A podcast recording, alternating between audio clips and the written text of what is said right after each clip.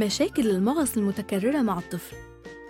المغص بيحس بيه الطفل مع بداية الأسبوع التاني من ولادته وبينتهي غالبا عند الشهر الثالث خلينا نعرف إيه أسباب المغص. ممكن بسبب سوء الهضم لأن معدته لسه مش متعودة أو بسبب الهواء اللي بيبلعه وهو بيرضع. وفي مسببات تانية كتير من الأم من غير ما تقصد زي إنها تديله أعشاب تخليه يحس بالشبع وما يرضعش فيجوع ويحس بالمغص أو يكون سبب المغص من الأعراض الجانبية للأعشاب اللي الأم بتديها له بكميات وممكن كمان الأعشاب نفسها تكون من مكان مجهول فتنقل أي ميكروب للطفل غير التتينة اللي ساعات ما بتكونش معقمة أو حتى نظيفة. إيه اللي المفروض الأم تعمله لما يحصل مغص؟ لو الجو صيف املي البانيو بمية دافية ودلكي جسمه وبطنه بكل هدوء. تقدري تعملي له مساج على بطنه بحركة دائرية من اليمين للشمال شكل حدوة الحصان ومن اليمين لفوق ومن الشمال لتحت. المهم بكل حنية. وانت كمان بتغني له. إزاي تعالجيه؟ خلينا نقلل المسببات قبل ما نفكر في العلاج.